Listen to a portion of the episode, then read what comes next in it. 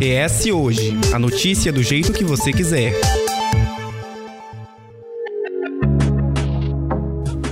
Um capixaba pode ser o político com mais mandatos na história do Brasil. Estamos falando do deputado estadual Teodorico de Assis Ferraço, que aos 83 anos, 84 ele completa em novembro, se prepara para mais uma disputa eleitoral. E se concorre e ganha, terá alcançado o oitavo mandato como deputado estadual no estado do Espírito Santo. É, o Ferraço tem em seu currículo político também três mandatos de deputado federal, quatro de prefeito, além da disputa ao Senado, bem como cargos de secretário de Estado e direção de órgãos públicos. É, se houve desta semana, entra de cabeça no calendário eleitoral 2022, trazendo um tradicional nome da política do Espírito Santo. Não vamos falar aqui de como Teodorico Ferraço fará parte do processo deste ano, mas sua participação na história política do estado capixaba e também do Brasil. No episódio de hoje, eu, Daniele Coutinho, e o jornalista César Erkenhoff estamos com Couto aqui no gabinete 304 da Assembleia Legislativa do Estado do Espírito Santo, a ALES. E essa conversa você ouve a partir de agora.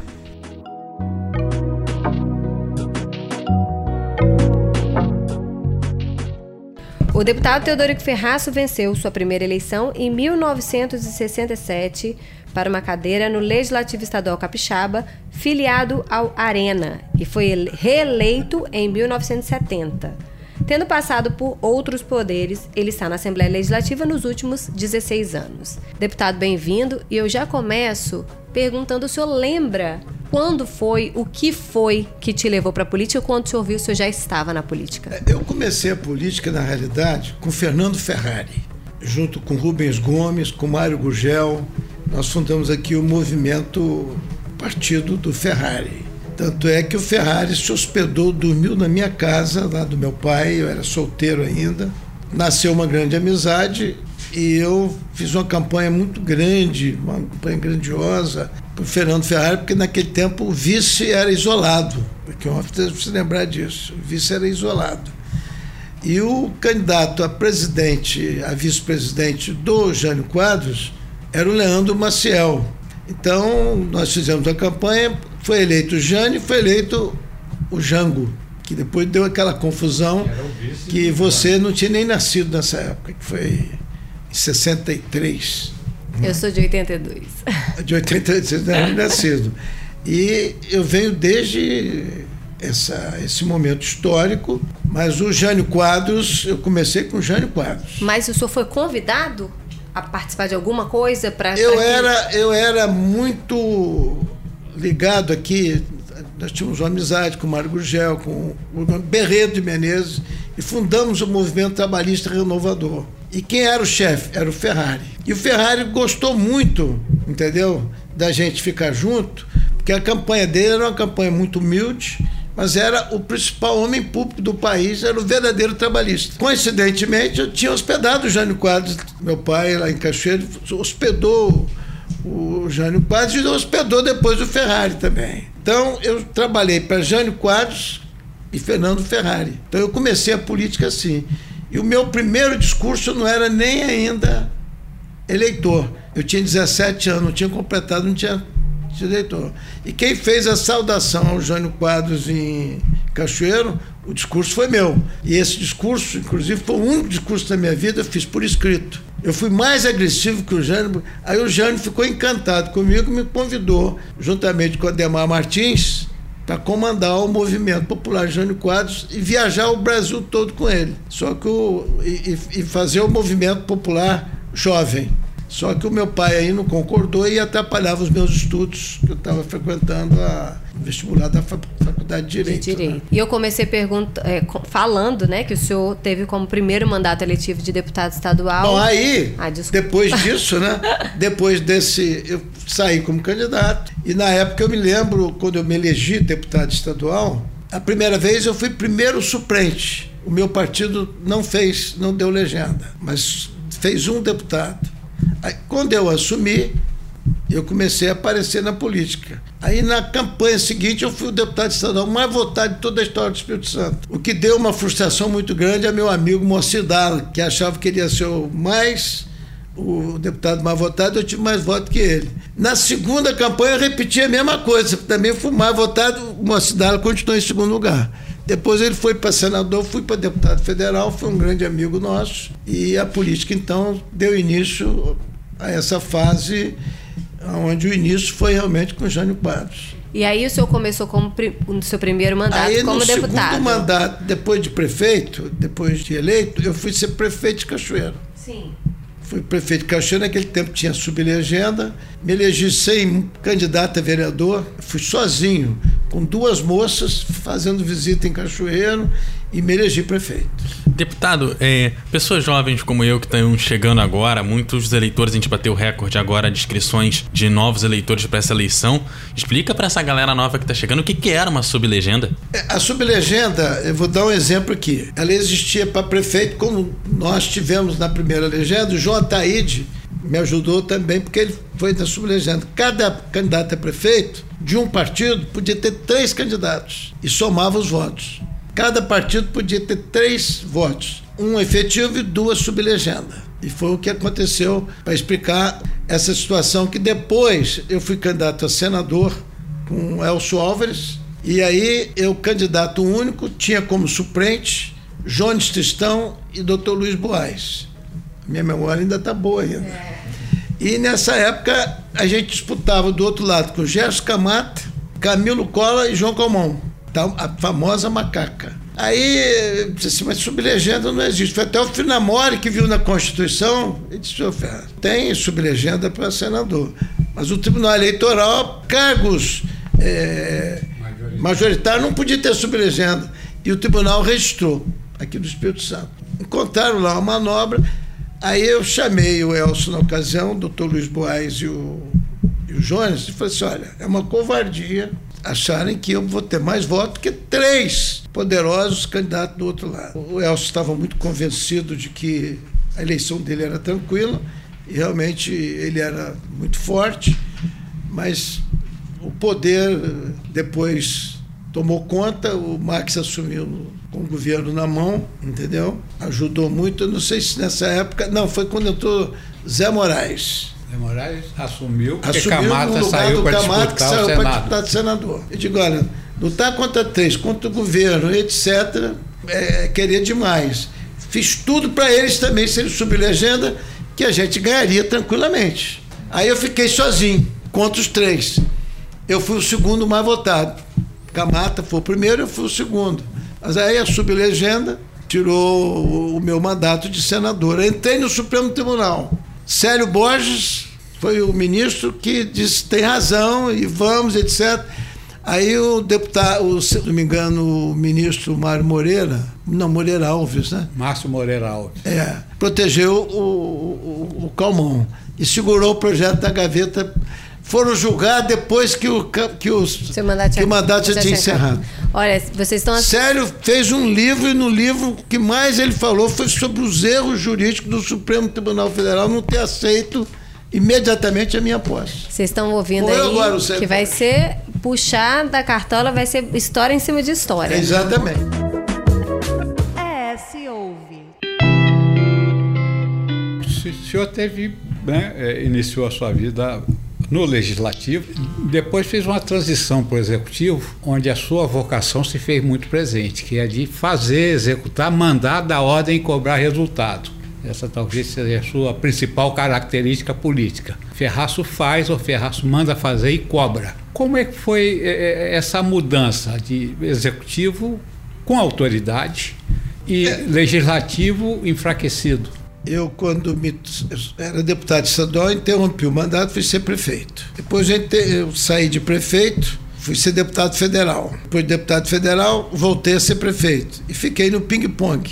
Nesse ping-pong, o que, que eu aprendi? Na minha primeira eleição, eu era jovem, meus 30 e poucos anos, e fazia uma administração na rua. Se precisasse dirigir um caminhão, eu dirigia, um trator, eu pilotava o trator. Pegava na enxada depois da missa. E vi que o trânsito de Cachoeiro estavam absurdos. Todo o trânsito passando ali na Capitão Deslandes. Aquela ruazinha atrás. Rua estreita, mão e contramão. Eu disse, meu Deus, o que, que eu posso, que eu tenho que fazer alguma coisa diferente. E a mocidade leva uma vantagem muito grande. Eu levantava seis horas, cinco e meia, seis horas no máximo. Eu já estava na rua cobrando a limpeza, um buraco, subindo um morro né, em Cachoeira Itapemirim. Aí eu me debrucei no Rio Itapemirim. A única saída aqui, fazer uma avenida aqui no Rio Itapemirim. Como enfrentar essas correntezas e fazer. Aí eu tive realmente. Eu sempre fui uma pessoa. Tem meus pecados, meus defeitos, mas tem uma virtude que eu não devo. Nem ao Papa tem mais fé do que eu. Eu fui apelei para o meu anjo da guarda para me iluminar. E nasceu a vontade de fazer a Avenida Beira Rio. Aí eu respondo o valor da mocidade na política. De entrar dentro da água, tirar os sapatos, molhar, estudar e tal. E eu comecei ali na Braiceda, dei milhares de tiros ali, quebrando pedra. Hoje, Cachoeiro não tem a Avenida Beira Rio, não tem a Braiceda, não tem a linha vermelha, não sei o que aconteceria com Cachoeiro. Já no outro mandato, eu digo, eu tenho que fazer uma outra coisa importante. Qual é? Para a saúde fiz o Instituto Coração. Quando eu fiz o Instituto Coração, ah, vai trazer médico para operar, só se levava aqui em consideração o Zerbini de São Paulo, aquele negócio todo. E Cachoeiro tinha exportado para o Nordeste um médico que era uma sumidade do Nordeste. Me uni com ele, com mais os médicos de Cachoeiro e Itaperim, fundamos o Instituto Coração que foi realmente uma das obras mais importantes da minha vida. Onde, quando eu saía na rua, se abria a camisa, obrigado, Ferraço, aquilo me sensibilizou. Inclusive, adversários meus que eram atendidos lá, eu tinha o maior prazer que os adversários fossem atendidos também. A minha vida pública de mocidade foi essa. Agora, não tinha um morro onde eu não subia, via o problema, cobrava a obra. O Ekenhoff, uma memória, a família Ekenhoff é uma das famílias que tem maior ligação íntima comigo, que é a Aurora, Dona Aurora, que é sua avó, foi minha professora de português. Ela, ela não era professora, ela era uma mãe, entendeu? E me deixou saudade realmente. Como o Pedrinho, que é off, né? o Paulo, né? o seu pai. Deputado, tem uma frase que a gente vê muito nas redes sociais. Antes de postar alguma coisa, veja se ela vai provocar discórdia. Se a resposta for sim, publique. Né? O senhor tem essa marca de gostar de polêmica. E me parece que assim a coisa mais polêmica da sua história foi uma canelada no presidente Figueiredo na ditadura militar. Como é que foi isso? Eu achava que a revolução já tinha cumprido com o seu papel, fez boas obras, é, caminhou para um novo país, tudo bem, mas eu achei que o povo já estava cansado, precisava ter eleição. Quando um homem do partido como era, da Arena, falar em eleição, eleições diretas, era um, era um crime. Então foi a primeira canelada. Só que a canelada não foi com, com o Figueiredo. Ele pagou o pato. Eu também paguei um pato, cara. Mas o Figueiredo gostou. Ele foi me confessar isso depois. Tanto que um dia ele, a gente, falou assim: ó, preciso conversar com você. Você é muito atrevido, eu gosto de gente assim, entendeu? E me recebia sem audiência, sem nada, até pelo elevador. Pessoal era eu, naquela ocasião, o Calil e um deputado do Rio de Janeiro, Simão. A gente tinha livre trânsito. E um dia eu falei, presidente, o senhor precisa ser mais popular. O senhor, o senhor pessoalmente é uma pessoa tão, vamos dizer assim, parece um pai, uma mãe conversando. O senhor não transmite entendeu? Isso para a população o que você é. Por exemplo, eu viajei de avião outro dia com você, Figueiredo. Você fez questão de cortar o bolo, de dar o cafezinho na sua cabine, entendeu? Enquanto isso, o general Medeiros nem me cumprimentava, nem falava comigo. E hoje quer ser presidente da República. Não vai ser não, Figueiredo, ele não vai ser o presidente da República não porque nós queremos uma pessoa popular e encher a bola dele. Como você, você é simples, é humilde, aquele negócio todo, etc. Aí eu falei, você precisa ter mais atenção com os parlamentares, com os políticos. Por exemplo, você nunca saiu do palácio para almoçar na rua, para conversar. Vamos, vamos jantar lá em casa, Figueiredo? Ele falou assim, eu topo a parada, vou jantar, janto na sua casa. Vai ser a primeira vez. Primeira vez que saiu um presidente da República do regime militar para jantar com meio rebelde. E aí ele me autorizou a convidar quem eu quisesse. Aí depois entrou aquele negócio de protocolos, de informações, querendo vetar fulano, ciclano. Eu digo, na minha casa eu mando, quem manda sou eu. O presidente me deu liberdade, eu vou levar quem eu quero. E vou levar, inclusive, adversários. Eu preciso conhecer o presidente de perto vocês estão atrapalhando a vida dele.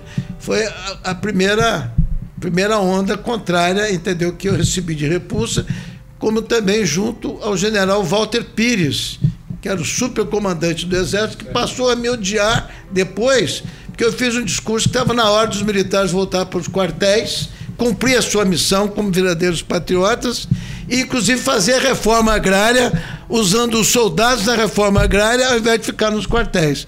Aí não vou contar o resto que aconteceu. Deputado, falando em popularidade, voto direto, etc., durante sua passagem lá pela prefeitura de Cachoeiro foram quatro mandatos. Só que em 2008, um pouco antes do senhor começar essa série de mandatos aqui na Assembleia Legislativa Estadual, o senhor acabou recebendo uma negativa da população ao não conseguir o cargo de prefeito. Por que o senhor decidiu não voltar lá e tentar de novo? Por uma questão muito simples. Eu fui quatro vezes prefeito, deputado, e aí o pessoal insistiu para eu voltar para a prefeitura. Faltava uma liderança do nosso lado. Ninguém queria e me empurraram. Aí eu tinha pesquisa, eu estava com 75% da pesquisa, todo mundo queria Ferraz, novamente prefeito. Quando eu entro, começou a campanha mais jovem, aquele negócio todo, etc. Aí o Castiglione, naquela onda do PT, foi avançando, avançando. Na última semana, eu tinha 15% ainda na frente dele. Na última semana, é, eu perdi a eleição. Eu tendo perdido a eleição, eu continuei deputado. Eu era deputado. Sim. Continuei deputado e disse: quero que seja feliz, que Cachoeiro se sinta bem. E passei a desejar sucesso para o novo prefeito. E não quis disputar mais, porque eu achei que aquilo foi um recado da população. E o senhor espera esse recado da população para não concorrer novamente no próximo mandato, eu estou falando isso porque nos últimos, desde 2006 o senhor está na Assembleia Legislativa. Esse ano é um ano de eleição. O senhor concorre à reeleição e, dependendo do resultado, é uma decisão insistir novamente nas urnas ou encerrar? Não, eu, eu pretendo. Eu sou pré-candidato a deputado estadual, vou disputar a eleição. Para a eleição, isso. Eu vou disputar. E eu tenho absoluta convicção de ter sucesso. Se eu não tiver sucesso, eu vou tirar a chuteira do pé e vou deixar de ser o caminhão do Estrela, pena que eu não posso voltar a ser o centerfora do Estrela, que tem um, um retrato meu por aqui no time do Estrela. Que falta faz ao Espírito Santo, na minha opinião, muita. Na sua, como pai, certamente também. Mas como político, um quadro como o Ricardo Ferraço nesse momento político do Espírito Santo e do Brasil hoje? O Ricardo, é, quando eu terminou o mandato, ninguém entendeu por que, que ele não ganhou a eleição para senador. Os tempos mudaram, os eleitores mudaram, quiseram eleger outros, sejam felizes, fazer o quê? E o Ricardo também teve a mesma opinião. Meu tempo de senador não deu, não adiantava nada, eu sou um dos melhores senadores de Brasília tinha que ser aqui no Espírito Santo, onde que, que se vota. O Ricardo foi caminhou para a sua vida privada, está muito bem sucedido. E recentemente eu perguntei a ele se ele gostaria de ser candidato, ele falou que não. É só o que eu posso falar, que ele não seria candidato nem a senador nem a deputado federal. Então vamos voltar para a trajetória política de Teodorico Ferraça. O senhor falou de presidentes, o senhor falou da Direta Já, o senhor participou, eu queria que o senhor falasse da sua história na política, as guerras as, a, que o senhor enfrentou um general. Conta pra gente isso. Olha, houve um problema muito sério, que quando nós fizemos a participação, nós ficamos com 37%. Participação do quê? Foi o movimento participação dentro do partido. Uhum. E naquele tempo, de acordo com os votos, você tinha um percentual. E eu consegui 37% naquela época. Tive o apoio de Aureliano, tive o apoio do Antônio Carlos Magalhães, de vários deputados federais. Não ganhei sozinho, mas foi eu que tive coragem. A princípio, o governo recebeu muito mal essa situação. Mas o presidente Figueiredo, um dia conversando comigo, ele disse assim: Olha, eu quero colocar eleição direta no país. Penso como você. Eu preciso de mais um ano para preparar o meu pessoal para ter eleição direta. Eu falei assim, mas o que, que o senhor está precisando? Ele perguntou assim, como é que está seu relacionamento com Brizola? Eu disse, muito bom, é um dos maiores amigos que eu tenho, o Brizola. Inclusive foi a Cachoeiro fazer comício para mim. deixou de apoiar o candidato do partido dele, porque Cachoeiro para ele era sagrado. Eu tenho história com Brizola. Desde as eleições diretas já, quando eu fui contemplado, isso a Globo outro dia fez novamente esse retrospectivo e a Câmara do Senado, eu fui aplaudido por um milhão de pessoas, porque foi o único do partido que fui lá e briguei pelas eleições diretas já, na Candelária. Ele disse, mas o que, que o senhor está precisando? Eu disse, não, eu... Traz ele aqui para conversar comigo. Diz o Simão aqui, que é do estado do Rio, o Calil, que você é o único que consegue isso. Logo em seguida, o presidente me liga através do Ludwig, chefe da Câmara, disse: olha, o presidente prefere que esse encontro seja no Rio de Janeiro. Não vai, vai criar problema aqui com Walter Pires e Companhia Limitada. Porque eles me tinham como um antirrevolucionário, como um inimigo. Tanto que quando houve aquele movimento que o Newton Cruz, de cavalo, ameaçou entrar no Congresso Nacional para dar um golpe, eu fui o último deputado que fiquei lá com o Schmidt S-32 gritando: aqui ele não entra. E ao mesmo tempo eu rezava para ele não vir. Pedia para não vir. Me lembro do genuíno. Ferraz, vamos embora, rapaz. O golpe já está formado, porque o presidente Figueiredo tinha tido um infarto. Eles não queriam dar posse ao Aureliano e estavam preparando para dar um golpe novamente. E eu resisti a esse golpe. Então, e fiz um discurso gente. dos mais violentos da minha vida de. Pô, você quer ser o novo Moreira Alves? Eu não quero ser. Eu quero, a minha opinião, eu quero eleição direta nesse país. Tanto que isso saiu do Jornal Nacional, eu na porta, entendeu? Mas eu já estava com meu passaporte num carrinho verde, Fusca, embaixo, com dois mil dólares, com dois mil dólares, e já tinha pedido asilo político a Dom Carmine Rocco. Eu tinha escolhido a embaixada do Vaticano. E ele já estava me esperando. Que eu ia ter essa briga toda, o golpe ia sair mesmo, mas eu me lembro ele num cavalo branco, houve uma reação no Exército que não deveria ter golpe. Não houve unanimidade. E uma dessa que, que eu me recordo, o comandante do quarto exército não concordou. O do terceiro tinha as dúvidas, o do primeiro que era no Rio de Janeiro, mas finalmente não houve o golpe. O homem não entrou de cavalo. Não precisou tirar e a aí eu saí mesmo para eleição direta. Mas o, fizeram um inferno muito grande com o Figueiredo. O Figueiredo chegou a me cortar como candidato a governador do Espírito Santo. E que se lembra, Eurico Rezende era o governador, e para indicar o candidato a governador na tinha que ouvir Brasília. Aí o Eurico fez uma, uma prévia, eu me lembro do meu nome, do Fel Rosa, prefeito da Serra, me lembro do Setembrino Pelissari, do Zé Carlos Fonseca, Carlito, Carlos eh, Von Schilo, Carlito Von Schilo. Não, Vicente Silveira era deputado. Mas entrou. Né? Não, não. Nessa, sabe, não, Vicente torcia por mim, que era, era meu amigo. Torcia até por. Não, quando o Eurico ouviu. Quando Eurico quis tirar o Elcio. Não, isso foi outra época. O, o, tomou um toco com Vicente não, Setembrino e Carlito. Foi depois. Isso foi, não, isso foi antes. Foi antes. Aí houve a prévia. O Eurico fez uma. Esqueceu apenas de ouvir o povo, né? Mas ouvi os deputados estaduais e os prefeitos. E eu ganhei sozinho. Eu tive 65% da preferência. Mas Eurico, no coração dele, queria Carlito von Schulze. Aí foi lá e armou com o Figueiredo para o Figueiredo me vetar. Ele jurou para mim que, não, que ele não fez isso comigo, que ele era meu amigo, eu sempre gostei muito do Eurico.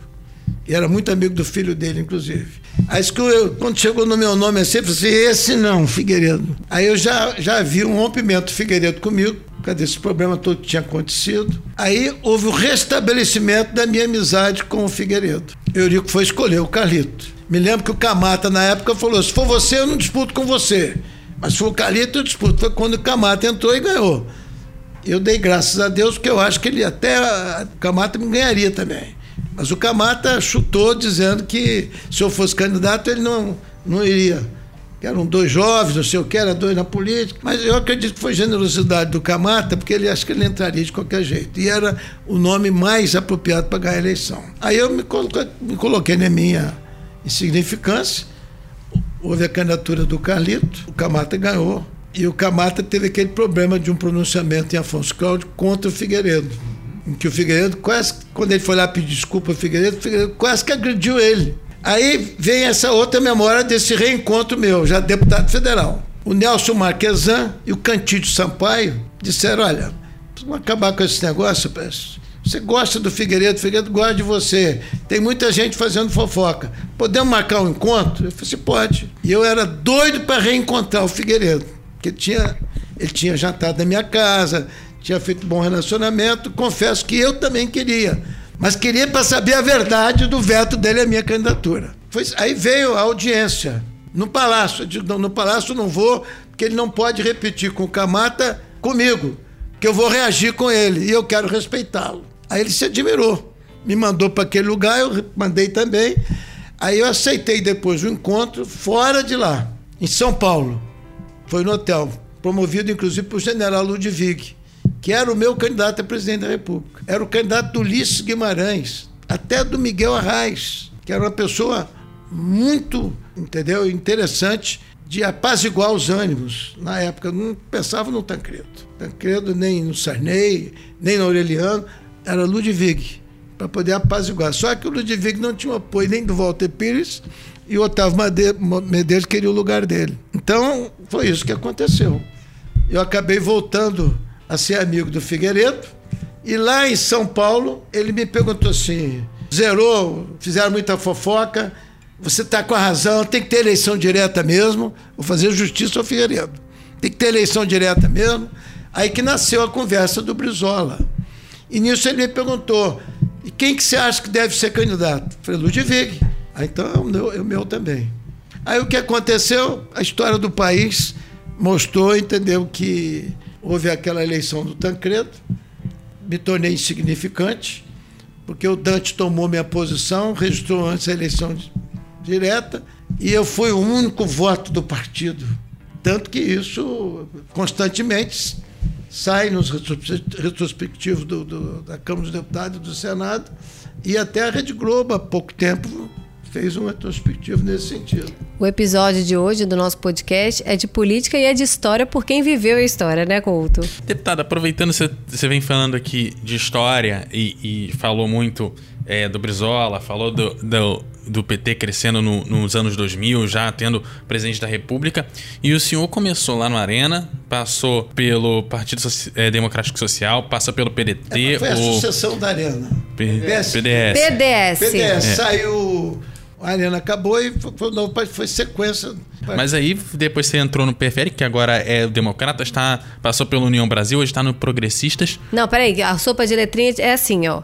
PFL, PFL que virou Democratas, que, agora, junto com o PSL, é a União Brasil. É a União Brasil, exatamente. Eu fiquei só no Democrata, eu não fui para União Brasil. Eu não aceitei a imposição do Rueda, que resolveu ser dono do partido, com os bilhões, milhões do povo brasileiro na mão, entendeu? Para seduzir candidatos, jogar dinheiro, entendeu? Achando que o povo brasileiro é um povo idiota. É o que tinha mais dinheiro, ele achava que tinha, governador tinha que ser indicado por ele, São Paulo tinha que ser, Pernambuco. Tá, aí hoje está convencido a ser nem candidato a presidente da República. A minha questão hoje é o que que, além disso, né, que tem essas questões, o que que faz o senhor trocar de sigla partidária? Claro, no caso do, do Arena e do PDS foi sucessão, mudou com, com o fim da ditadura e tal, foi só uma adaptação de nome. Mas você tem outras trocas, chegou até é, a conversar com pessoas que foram importantes nessa trajetória. É uma questão política de talvez pela luta das diretas que o senhor falou, de repente de ter alguém mais próximo às suas defesas, que às vezes o, o, seu partido discorda, ou é uma questão mais de ver onde que fica mais tranquilo para uma eleição? Existem dois pontos. Um anterior, como você já disse, foi um partido sucedendo a outro. Recentemente, foi problema de legenda. Eu teria que ir para um partido que tivesse legenda, mas preocupado com a norma deputada federal. Eu pensei muito no PSD, pensei no PSD, conversei muito com Aldifos, com Guerino e chegamos a, a pensar realmente num novo partido. Só que havia um problema. Eu, para deputado estadual, eu me adaptava em qualquer partido, mas deputado federal não se adapta. Não tem adaptação. Por que, que não tem? Porque tem que ter legenda de 220 mil eleitores. Então, o partido que mais, é, vamos dizer assim, foi simpático. Tem que ter voto para ganhar lá. Tem que ter voto, porque tem. A chapa lá é forte. Mas tem garantia de fazer. Outros partidos têm bons candidatos, excelentes candidatos que têm voto, mas pode não ter legenda. É o quadro que tem hoje no Espírito Santo. Eu vejo uma agonia, pelo menos de três candidatos aí que tem muito voto, mas não sabe que se vai ter legenda para se eleger. Lá no nosso partido onde nós fomos, temos certeza de que vai ter eleito pelo menos dois federais, garantido. Você tem que disputar para ter mais votos que os outros dois. É o caso da Norma. É o caso meu de deputado estadual. Tem bons candidatos a deputados estaduais. Mas eu tenho certeza que eu vou concorrer e tenho condições de concorrer com eles. Em outros partidos, não tinha legenda. Eu queria só dar um esclarecimento. Norma, que o deputado está falando é Norma Ayub, deputada federal e esposa do deputado Teodorico Ferraz.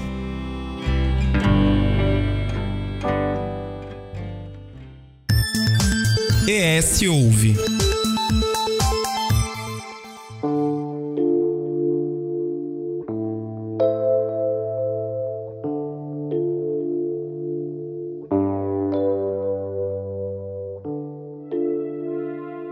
Teodorico de Assis Serraço é formado em Direito e a sua história pública capixaba também passou pela comunicação. Deputado, conta um pouco dessa história, de quando o senhor trouxe a Globo para o sul capixaba. Quando eu saí de Cachoeiro, que eu vim ser deputado, eu tive uma... Cheguei aqui não tinha Globo aqui. Mas tinha televisão? Só tinha Tupi, trazido pelo saudoso Calmão, que foi o maior benemérito da educação no Brasil. Foi meu amigo, só tinha Tupi. Você tem que trazer a Globo para cá. Cachoeira a gente tinha já a Globo. O Luiz Vantil, através do Morro do Frade, retransmitia. Vitória não tinha. Aí eu resolvi trazer a TV Globo para aqui. E com muita dificuldade eu instalei uma torre, tinha que ser três. Fui atrás do Disseu técnico, capitão Shakib, Vanderlei Braga, primo do Roberto Carlos, e o Aloysio Vantil, que tinha instalado em Cachoeiro. Fez, vamos instalar em Vitória. E resolvemos fazer esse projeto. Mas não foi o senhor que instalou em Cachoeiro? Lá em Cachoeiro eu ajudei. Só ajudei, mas não, não foi o, o, o principal pivô. E fiz aqui então para Vitória, com recurso próprio. Começamos a achar os melhores lugares, buscando sinal através de televisão. Não usava helicóptero naquela ocasião, só, só avião. E conseguimos São José das Torres, a primeira ponte, a segunda torre, Guarapari, a terceira aqui em Vitória. Primeiro nós colocamos aqui no Morro do Moreno. Lá o sinal não foi bom, tivemos que passar lá para o Morro Central. E colocamos a Globo. Só que eu não tinha energia elétrica numa dessas torres. Quando dava um temporal, aquele negócio todo, saía do ar. Aí eu me recordo do saudoso Otagil, que era do DR, que ele tinha sempre, entendeu, debaixo de chuva, etc., colaborava indo para lá para religar o motor. Ou um raio que caía, uma dificuldade imensa. Posteriormente, depois, através de um diálogo na Rede Globo, eles falaram assim: vamos instalar a Globo lá. Vocês me dão preferência? Não, damos preferência para instalar a Globo no Espírito Santo. Aí eu não tinha poder econômico de lado. Cheguei a chamar, naquela época, o Tacílio Cosa e outras pessoas, mas ninguém se animou. E nessa guerra, o Carrier, com o prestígio que tinha, inclusive, com o general Lindenberg, nasceu um relacionamento e o Walter Krack, que era o homem, entendeu? Me chamou e disse: Ferraz, você tem tantos dias para resolver o problema, a preferência é sua. Você tem que estar lá tudo por sua conta. Só que a, a Rede Globo fica com 51% e você com 49%. Quer dizer, eu tinha que gastar tudo e me submeter a esses. Aí quem eu tinha conversado, várias outras pessoas, não, isso não é bom negócio. Mas o Carrier teve preferência, teve força, teve coragem e foi realmente o grande guerreiro que conseguiu trazer a Globo e instalou esse patrimônio que hoje é a Gazeta aqui no Espírito Santo. A me disse que o maior orgulho dele é que ele foi dono da TV Gazeta antes da concessão ser otorgada. É porque ele conseguiu que a Globo tinha direito de fazer é, na verdade, o canal pertencia à Globo. Ele também entrou no mesmo esquema de 51%. Ele teve. Depois é que ele começou a mexer e etc. E foi realmente um grande comunicador no Espírito Santo. E que eu senti muito seu falecimento, ainda cheio de vida. Ele que já passou para o seu filho, está muito bem entregue. Mas foi realmente um, um grande guerreiro dessa instalação aqui da Globo. O canal era o canal que eu usava. casal que eu usava. Aí um dia o Carê, doutor Ferraz, eu teria que mudar esse canal, que era melhor, etc. Você só uma retransmissão, a retransmissão. Eu digo, não, Carê, está dizendo a Globo, eu perco o canal, você pode mudar. Daí eu me afastei completamente. Deputado, é, a gente começou falando do início da sua carreira política, a gente comentou sobre vários momentos da sua trajetória, uma trajetória longa, vários anos dedicados à política não só aqui no Espírito Santo, mas pelo Brasil. E durante essa trajetória, teve encontros e desencontros com vários é, membros da nossa política, é, vários discursos firmes, fortes, algumas, alguns que até ajudaram a, a mudar o, o Brasil. E muito, é muito comum a gente ouvir que depois de uma certa idade, se a pessoa não mudou até agora, ela não muda mais. E pensando em toda a sua trajetória e pensando nessa visão que pode impactar muitas vezes o voto do, dos mais jovens, existe alguma coisa que o senhor se arrepende de ter feito nessa carreira política? Olha, eu sempre fui um homem conciliador, mas fui um guerreiro. Eu briguei com o governo federal no momento em que ninguém teve coragem. Isso eu agradeço a inspiração e do meu anjo da guarda, meu grande protetor. Mas eu nunca tive medo. Eu nunca tive medo. Então, quem teve coragem de enfrentar uma revolução, um presidente da República, ministros, poderes, aqui em Cachoeira foi tudo muito. Aqui no Espírito Santo, para mim foi tudo café pequeno. Eu posso me arrepender é, de não ter, vamos dizer assim, atingido os meus objetivos em nome do Espírito Santo. Houve decepções, houve amarguras, né? para minha região, mas eu passo por cima disso tudo e eu não guardo ódio nem rancor de ninguém e espero que ninguém também tenha guardado ódio ou rancor pelas minhas atitudes que foram muito corretas e foram muito assim de frente. Nunca gostei de traição. O que tinha que falar eu falava de frente. Mas passou por mim muitos políticos muito falsos. Deputado, o senhor contou aqui um pouco, né? Porque se a gente, se eu fosse ouvir, a gente tem o um dia inteiro, uma semana inteira, um mês inteiro para ouvir tantos anos de história. Até um ano inteiro, a gente passa aqui horas. Anos, né? Anos. É, mas eu queria que o senhor o senhor consegue rememorar, trazer assim, o que que marcou a história do Espírito Santo? E eu não estou falando somente na política, mas é porque tudo, em tudo tem política. Na economia, na política, na cultura, o que que o senhor fala assim, nossa, isso é, uma, isso é marcante na história do Espírito Santo? Tem alguma coisa que fica muito vívido na sua cabeça? É, nós temos alguma coisa marcante que poderia acontecer e não aconteceu. Por exemplo, eu sou do Sul. Uhum. Gostei muito que a Sudene foi para o norte. E aí começou o fracasso no sul de implantação de indústrias. Aí cresceu o norte. Não conseguimos levar a Sudene para o sul. E até hoje não conseguimos. Então o norte tem sido muito, vamos dizer assim, tem ter levado vantagem, beneficiado. Eu vi há poucos dias um pronunciamento do Guerino que o norte avançou muito com ele na prefeitura, e é verdade. Parece que tem 80, 80 pedidos hoje, porque tem os favores da Sudene de Liares, São Mateus, Colatina, o norte. E para o sul está muito difícil, a não ser com o sacrifício e a vontade indômita do empresariado capixaba, principalmente no ramo de mármore e granito, em continuar lutando por Cachoeira Itapemirim, o sul do estado. Então, essa desigualdade é, trouxe prejuízo. Eu tenho certeza que o norte também gostaria que o sul tivesse essa grande vantagem. Mas eu tenho uma frustração nacional, que eu vou revelar aqui pela primeira vez. Eu prometi isso ao Carlinho, inclusive. Manda. Eu tive, houve uma confidência do presidente Figueiredo comigo no gabinete. Houve duas. Uma, ele me autorizou que eu pedi a cabeça do Simon Simons, que era o todo-poderoso Mário Henrique Simons, era o todo-poderoso e que os deputados odiavam ele, e nós também, porque ele não dialogava, conversava com ninguém. E só ele é que achava que estava com a verdade. Era um homem muito inteligente e íntegro, mas tinha esse poder. Aí nos reunimos na bancada e eu fui escalado para falar em nome do pessoal que a gente não gostaria que ele continuasse o ministro, porque ele achava todo poderoso e por cima de todo mundo. Aí eu fui ao Figueiredo. Riscou. Assim como foi riscado, não, o senhor riscou. Isso foi antes. Isso foi antes. Figueiredo já foi no, na hora da eleição, foi outra história. Aí, na conversa com o presidente Figueiredo, em que estava presente o Alvarenga, da Sociedade nacional, que eu tinha prometido levá-lo lá ao presidente, que assistiu a conversa. Eu disse, presidente, houve uma reunião e o pessoal me aconselhou a sugerir ao senhor, com todo respeito, que o senhor encontre outro ministro do planejamento, que o senhor não agrada.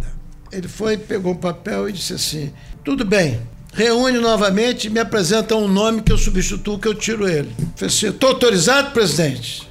Está autorizado. O caráter do presidente Figueiredo era muito grande. Aí eu cheguei, na mesma hora, Jornal Nacional, notícia extraordinária, que o presidente queria tirar aquele negócio todo. Aí me aparece de madrugada o chefe de comunicação do Palácio, aquele que era de São Paulo, pedindo que se eu não podia desmentir. O Simons já estava arrumando a gaveta e, e, o presidente não quis desmentir. Só se o Ferraz quiser desmentir, porque ele tinha dado a palavra. Mas que não era o momento de fazer uma modificação tão violenta na, na economia brasileira. Mas ele me autorizou. Eu não desmenti, etc. E ficou isso gravado. No outro dia ele saiu. Com o noticiário ele saiu, porque o presidente confirmou que tinha me falado. No outro episódio com o presidente, que eu já falei, que ele preferiu se. Não vamos conversar sobre isso, deixa para lá. Eu sei que o Eurico falou isso com você, mas eu não sou de fazer isso. V vamos conversar o que nos interessa hoje, que é a eleição direta. Aí o presidente, num encontro comigo, me fez uma revelação que realmente eu tinha dado uma frase para ele que eu era manso como a pomba e prudente como a serpente. Uma frase que você repete muito. Que eu repito muito. Aí ele conversou um episódio que eu reclamei com ele que eu estava sendo vigiado quando ia conversar com ele. E que tinha passado, inclusive, por esse episódio de ter recebido do meu gabinete a informação que eu era o sexto da lista para ser caçado durante a doença dele. Ele falou assim: olha, não vou entrar nesse mérito. Ele falou assim: não vou entrar. Você falou, está falado. Mas todo mundo é vigiado. Eu mesmo descobri que estavam me gravando aqui na parede, na minha parede aqui tinha uma, uma gravação de presidente das minhas conversas que passava tudo aqui. Só que a parede atravessava era onde? Serviço Nacional de Informação. Quem era o chefe da CNI? Otávio Medeiros. Ele não falou que foi o Otávio que colocou, nem eu nunca falei nada. Aí o presidente me pediu reserva sobre isso, mas que absurdo, foi ali que eu descobri aquele negócio todo. Aí eu guardei segredo sobre isso. E ele admirou de eu ter mantido segredo sobre isso. Aí eu resolvi escrever memória. Crove de barro, aquele negócio todo. E isso para mim era importante. Eu tinha que ter autorização do presidente Figueiredo para falar sobre isso. Aí eu pedi uma audiência, ele já tinha saído da presidência da República. Ele estava doente, estava hospitalizado lá no Hospital da Gávea. Não estava recebendo ninguém. Ele teve o segundo infarto. Aí, através de um grande amigo dele, que eu sabia que era o único que ele recebia na visita, disse: Olha, eu estou precisando de ter um encontro com o presidente Figueiredo, o ex-presidente, ele já tinha saído da presidência. Porque ele me fez uma revelação uma vez e eu só posso revelar isso se ele me autorizar. E ele se admirou de eu ter guardado segredo sobre isso. Eu falei assim, então tá, vou ver se eu falo, porque ele não está recebendo ninguém. Aí conseguiu, não, eu, eu recebo o Ferraz. Aí marcou, peguei o, o avião, destino Santos Dumont, estava lá o coronel da reserva, que era amigo pessoal dele, que tinha marcado, disse, Ferraz, não vai ter mais audiência. Aí eu assustei. Esse presidente acaba de entrar em coma. Não tem mais audiência, você desculpa eu que marquei. Você ia entrar comigo, tudo certinho, entendeu? Nem o filho dele pode marcar para ninguém, nem tá marcando. Ele tem um filho que é militar, que eu não tinha relacionamento com ele. E a mulher. Aí, esse, aí foi uma frustração de, de ele me autorizar a escrever em memórias essa revelação que eu estou fazendo aqui a vocês parte da história que até o presidente da República era vigiado e era como é que é? Mas foi ele que chefiou o SNI duas décadas antes do Otávio. Ele falou comigo, ele falou assim: eu cheguei a, receber no meu gabinete o ajudante de ordem do Ludwig da Casa Militar me pedindo que não voltasse ao palácio, que estava havendo problema, que estava havendo problema, porque eles achavam que eu era radicalmente contra a Revolução. Pelo contrário, eu fui da Revolução. Só que eu queria eleição direta, pô, e eles não queriam. Mas Figueiredo queria. O Ludwig queria. E eu parei de frequentar. Depois houve, então, aí o episódio do Brizola. Brizola aí veio logo em seguida. Para marcar um encontro que tinha que ser um encontro no Rio de Janeiro. Aí depois ele disse, não, vou fazer aqui mesmo, entendeu? Aí ele deu uma de de autorização. Quem gosta ou não gosta, pode marcar audiência aqui. E aí nasceu a linha vermelha, a linha vermelha e o serviço e esgoto da Zona Norte do Rio de Janeiro. Uma última observação minha, que eu acho que é uma injustiça histórica que o Brasil faz, e eu não estou não, não, não para defender, pelo contrário, tem sérias restrições. Mas falar dos últimos 50 anos da história do Brasil, sem fazer referência a Golbery do Couto Silva, é muito injusto, porque ele foi o grande articulador de todas as maldades desse país. Foi um grande articulador da Revolução e você fez uma lembrança aí que eu sou testemunho ocular da história. Eu fui fazer uma visita a ele para resolver um problema de canal de televisão. Naquele tempo era tudo liberado por eles. Quando, durante a conversa com ele, eu posso falar porque isso não, foi, não é segredo. Ele recebe uma, um telefonema, o ajudante órfão se. O presidente. Não, per, perdão. Ele tinha um telefone direto de comunicação, chamado comunicação, telefone diferente. Ele falou assim, um minutinho, por favor, comigo e outra pessoa, que eu vou deixar de dizer o nome, que assistiu essa conversa. Ele disse, pois não, presidente. Aí o presidente falou com ele. É, não tem jeito, não tem solução, presidente. Eu, não tem solução, eu não tenho mais que segurar nem o senhor. A exoneração do comandante do segundo exército. Se não tem como segurar mais porque eles mandaram punir o pessoal. E o... Era o general Abreu, não é isso? Não, era general, comandante do segundo exército. E estavam querendo exonerar, mas o exército todo era contra a exoneração dele. Aí o Gádio resolveu impor autorização, mas ouviu o Goberi antes. Aí você tem razão. Era o homem. Aí terminou a conversa, ele falou, pois é, general muito meu amigo, mas o presidente tem razão, isso que vocês ouviram aqui, vocês vão saber daqui a pouquinho porque vai exonerar o comandante do Exército. Eu quero que você entenda isso, você é deputado federal, que você entenda isso, você ouviu essa conversa, entendeu? Mas não há o que fazer mais. Seja o que Deus quiser. A gente está caminhando para o final do nosso episódio, mas eu queria fazer uma pergunta. O senhor falou do assunto já aqui na nossa conversa, e quem está ouvindo o nosso podcast com certeza ouviu também, mas eu ainda não entendi porque nessa história toda de quase 60 anos de mandatos. Porque... Quase não, mais de 60 anos. Qua... Mais vai fazer? Mais de 60 anos. Eu comecei na política, no primeiro mandato foi com 21 anos. Quer dizer, eu estou com Faz 84? Tem 60, é, 60 anos, tem razão. 60 anos de mandato. Por que, que o senhor não concorreu no nosso regime democrático a governador do Estado do Espírito Santo nunca? É, primeiro que houve essa oportunidade seria foi a eleição direta que o Camata ganhou. Eu não tive o apoio partidário nem do governador e colocando o Carlito, eu queria também muito bem o Carlito, era amigo dele, eu não quis contrariar a vontade de ninguém e, e eu tive uma decepção muito grande decepção que eu tive foi quando eu fiz a participação, que eu demorei três horas para atravessar a rua em Recife, que eu ia para uma audiência com Roberto Magalhães para convidar para ele liderar o movimento para ser o nosso candidato a presidente naquela época. Foi o primeiro. Depois eu fui a Emílio de Moraes, fui depois a Roberto Marinho, fui a Tancredo Neves, que disse: Eu não posso ficar contra Aureliano. Tem essa história do Tancredo comigo. Fui almoçar com ele reservadamente para convidar, depois que houve isso tudo, e se, o Aureliano não foi, eu entro.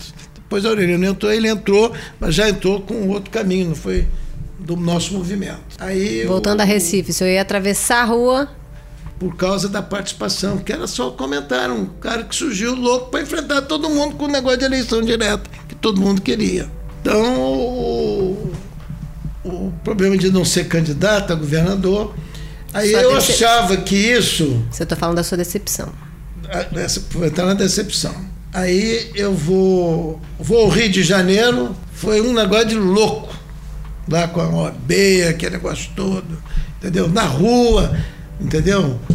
Com o próprio Brizola, essa turma toda.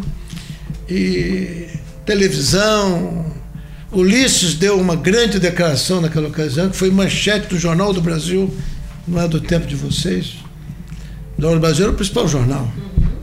Jornal muito mais importante que o Globo, aquele negócio todo. A manchete. Ulisses declara: estão preocupados comigo, tem que preocupar com o deputado Ferraz. Assim. Tá, tá numa gaveta lá, mas tá no. Aí veio aqui uma pesquisa de candidaturas para o governo do Estado. O meu nome apareceu em quarto lugar. Eu achava que seria em primeiro lugar. Aí eu digo que não tem lugar para mim. Não, Ou é primeiro ou não é? ou não é. Aí eu não resolvi ser candidato. Mas tive muitos, até que houve depois do Eurico, entendeu? Quando o Elcio foi escolhido governador, eu tive, com Petrônio Portela, que escolhia os partidos, eu tive na beirada, entendeu?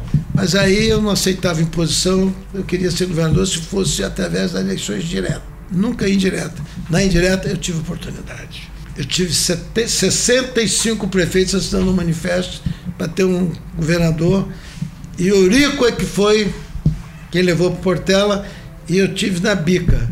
Aí só não saiu meu nome porque eu não concordei que eles queriam me impor o candidato a vice, etc. Eu não vou dizer quem, para não. Eu tenho. Nós estamos caminhando para o final do nosso podcast. É o primeiro podcast que o senhor grava? Tem muita coisa que, que nós falamos que é. Não, mas o senhor já gravou algum podcast? Não. Não. Então é o primeiro da história só, tá vendo? Nesses 83 anos, quase 84, é o primeiro podcast. Tudo bem que podcast é uma coisa nova, né? Mas mas, de qualquer maneira, é o primeiro e isso é mais uma marca na história, na história política do deputado Teodorico Ferraz, que faz parte da história do de Cachoeiro, do Espírito Santo e do resto do país. Te agradeço, deputado, por- pela sua participação. O deputado Teodorico Ferraço não foi candidato a governador, mas sempre teve grande importância em todas as candidaturas, em todos os projetos que foram eleitos governadores no Estado do Espírito Santo, e isso é inegável. Eu te agradeço muito por ter participado conosco. Eu agradeço, desejo sucesso e quero dizer que eu sou um fã da leitura diária. O seu jornal é um jornal muito lido, viu? Que bom. E muito respeitado.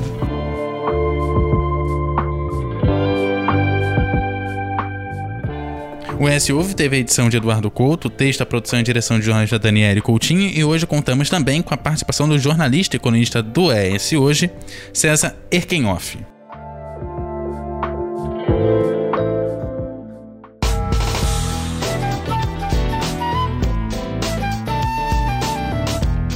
Você encontra o ES Hoje nas redes sociais, arroba ES Hoje, e também no canal do YouTube e no site eshoje.com.br.